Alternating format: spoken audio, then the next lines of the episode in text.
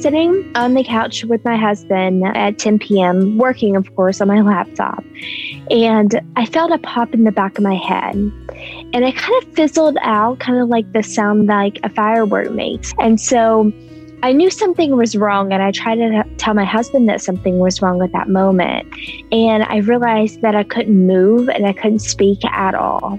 And it was only about 10 seconds, but when you don't know what's going on, 10 seconds is a really, really long time.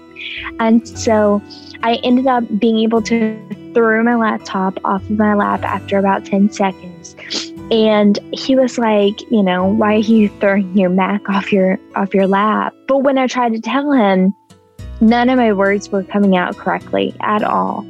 I actually had a nonstop headache for five days before my stroke. And honestly, I really just thought I was being sleep deprived. I assumed that it was because I was working too hard and not resting enough. But the day of my stroke, I actually left work early because my headache was just too unbearable. I went into the emergency room and they asked me to put in my social security number. And I looked at the keypad and I realized that I did not know what numbers were anymore. So not only could I not remember my social, I didn't know what the numbers were on the keypad. I would say just be patient with yourself. You have to learn to celebrate the small things. And it was frustrating and it was a long, long road. But you know, you either get better or you get bitter. And it's so hard to not be bitter sometimes when everything that you know has been taken away from you and you're just trying to navigate life. But I, I find that sometimes that if you just take a deep breath and enjoy the small things, you'll find yourself getting a lot better than bitter.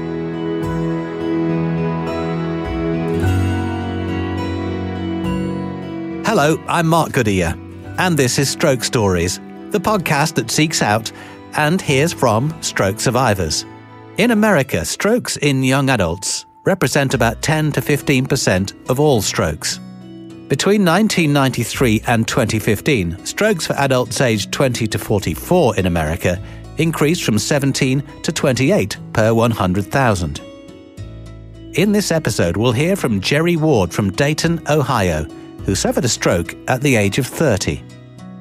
I was actually an avid social worker and community advocate when I had my stroke. I was constantly busy, working all the time, working crazy hours, just trying to keep kids alive and safe. And at the time, I, I truly wasn't taking the best care of myself because I was so focused on caring for everyone and everything else that I kind of let my own health go by the wayside. I wasn't getting enough sleep. I was getting enough exercise and eating well, but the problem is is that I was neglecting my sleep, I was neglecting my own self-care, and I think that that just kind of tidal waved onto me not taking good enough care of myself and and my body really ended up showing that.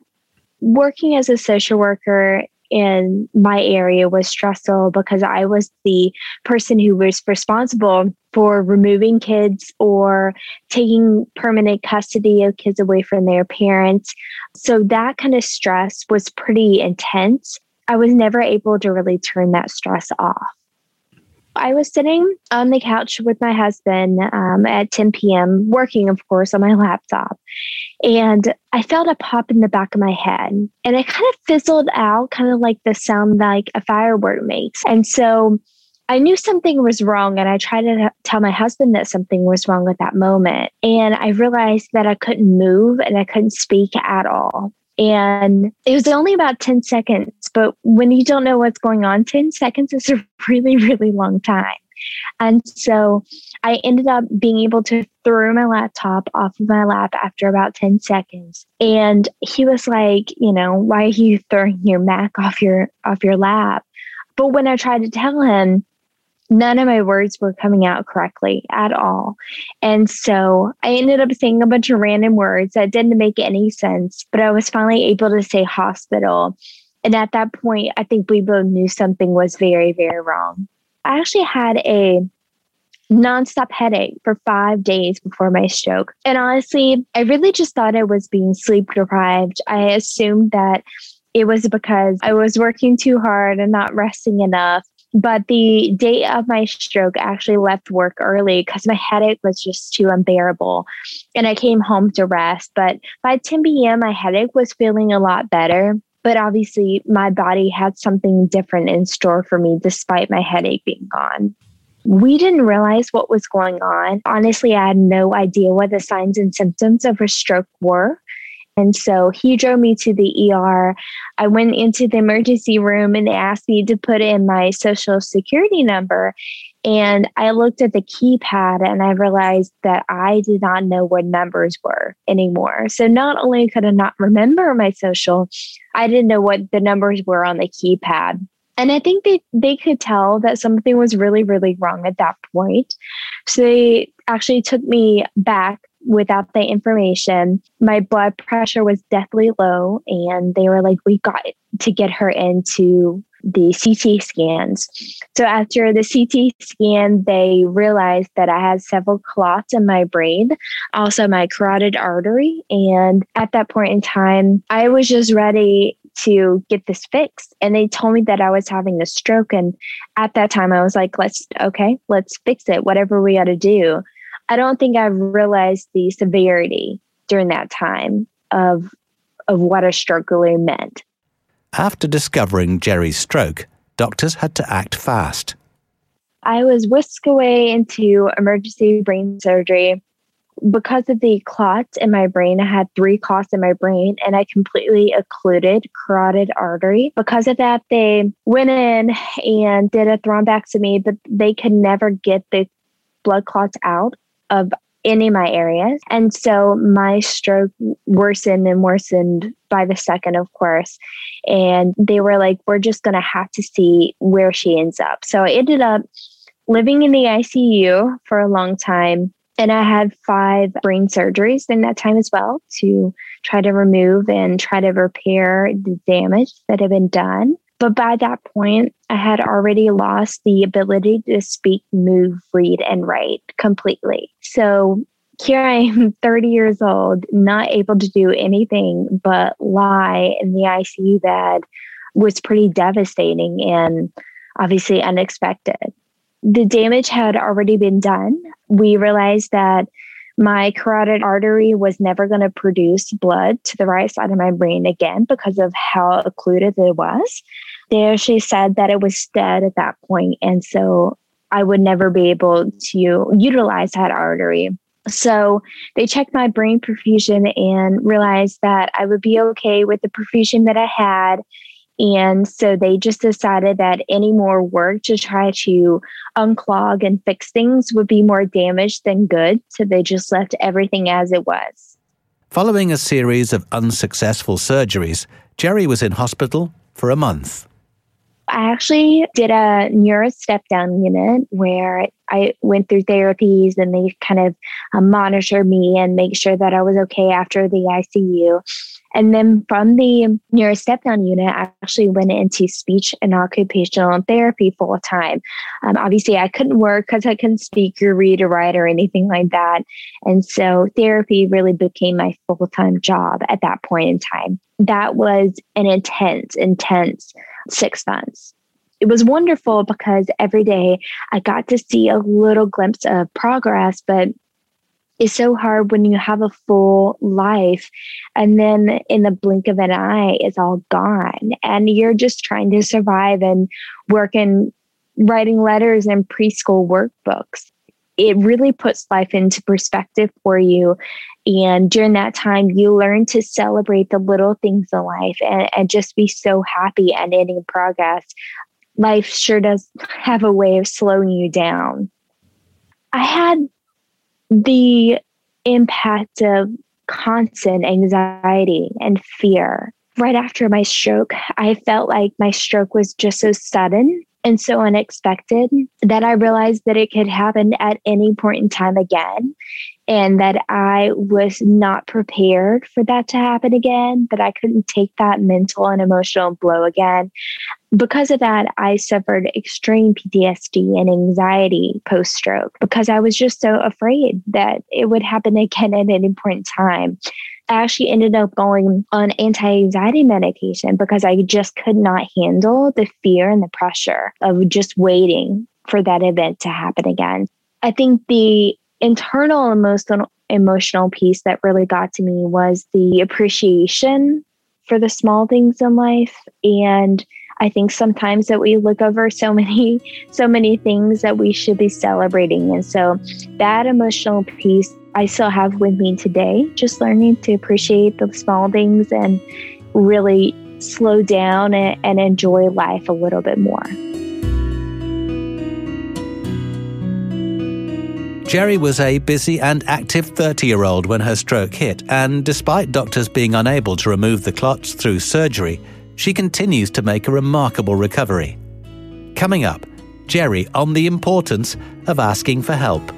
I had the largest support ever, and I believe that as a stroke survivor, support is absolutely everything because you go from knowing how to do everything and living a quote unquote normal life just to having yourself basically and that's it um, everything that you know everything that you're capable of doing is taken away so so quickly and the be fast challenge a person takes a picture of themselves in a running pose. So think of the running man.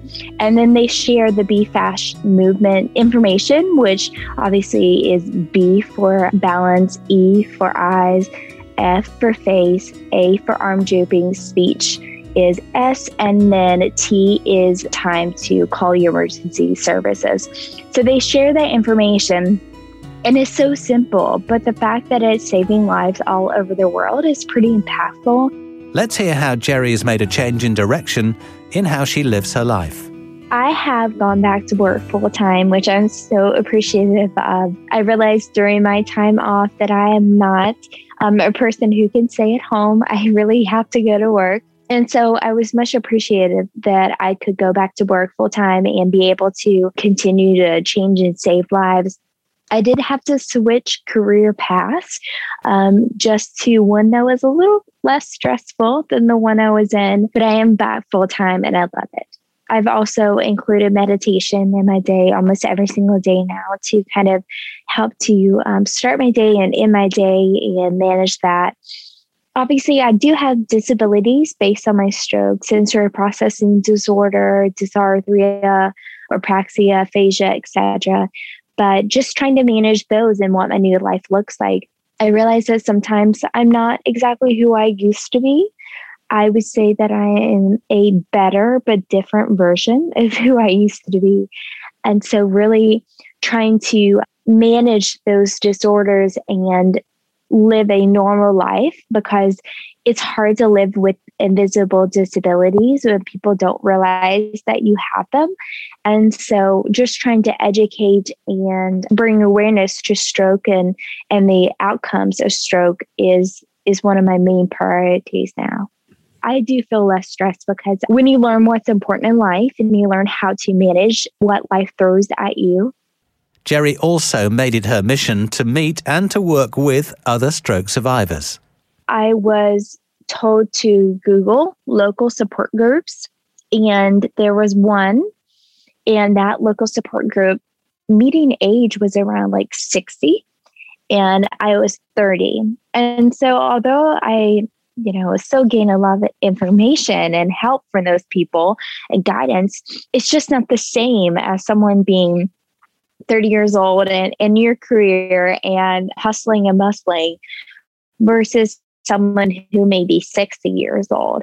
And so I really found a lack of resources available in my area, especially to support stroke survivors who are of younger ages during that time. So, what I did was I actually became really good friends with my doctors and nurses within the ER and ICU. And I actually went back into the services a few different times to try to meet other stroke survivors in my area and help them through the progress. And then I also obviously saw a lot of different online support groups, and I ended up just Googling like local stroke survivors to try to connect with them and and try to understand the situation better because I think life hits you differently when you're 30 and having a stroke and so it's very important to me to connect with other people.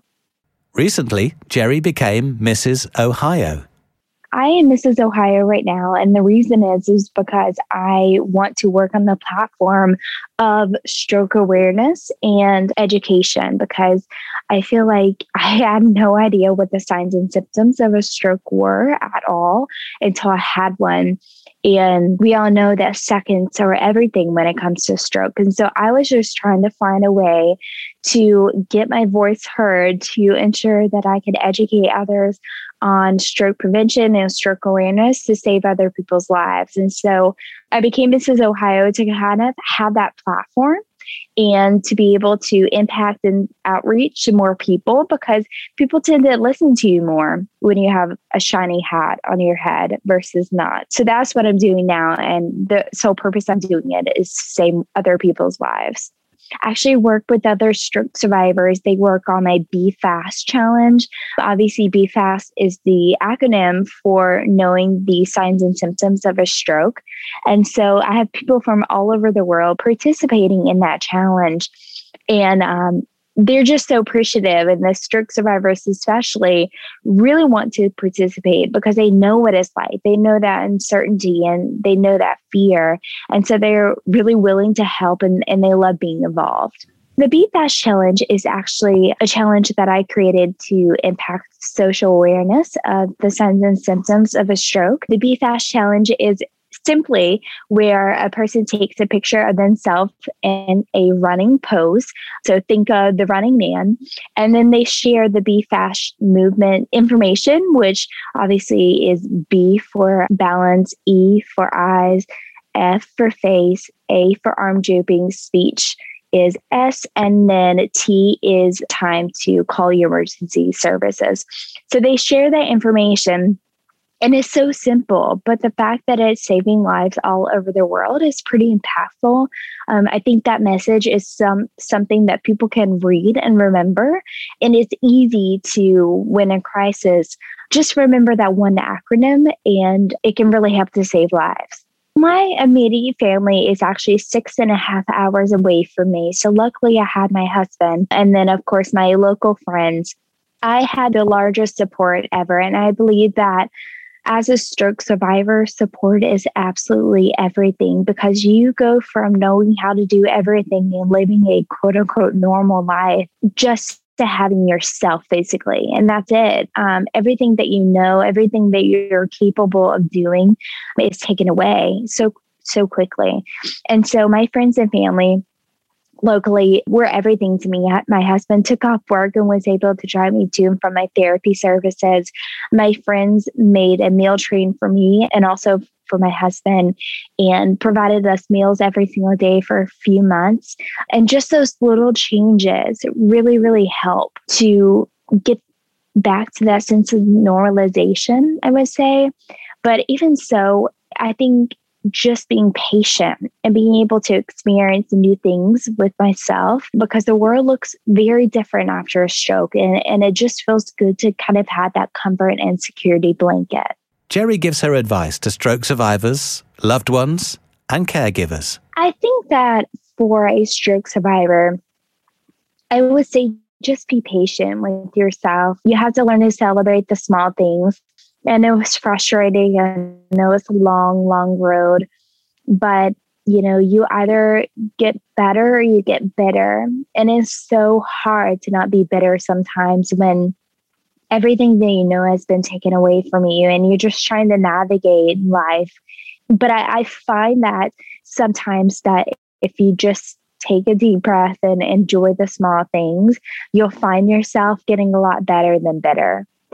And when it comes to loved ones um, and caretakers, that is the most important job of a stroke survivor's life is having that person who is their rock because there's so many things that are just so uncertain.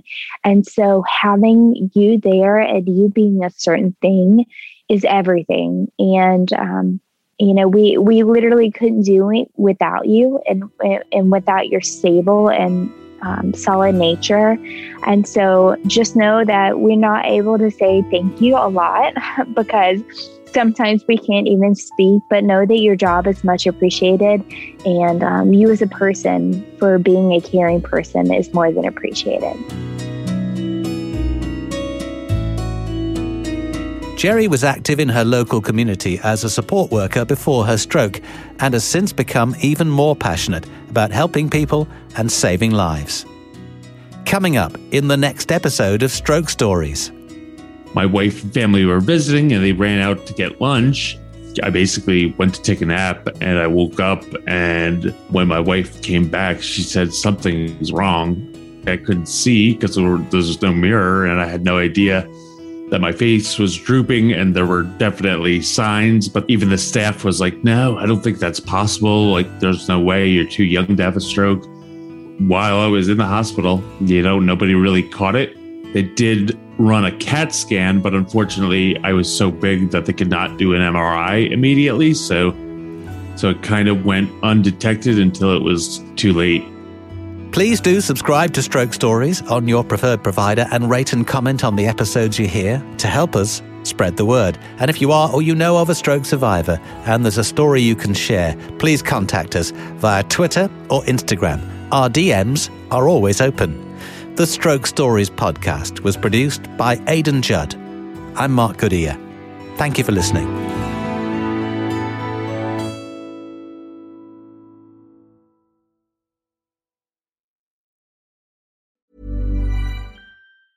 Hey, folks, I'm Marc Maron from the WTF Podcast, and this episode is brought to you by Kleenex Ultra Soft Tissues your ally to help tackle your allergy symptoms this season. I love the change of seasons, but nobody loves pollen and all those other things floating in the air that make you sneeze during this nice weather. Kleenex Ultra Soft tissues are hypoallergenic and allergist approved. So fight back against watery eyes and runny noses without worrying about irritating your skin. For this allergy season, grab Kleenex and face allergies head on.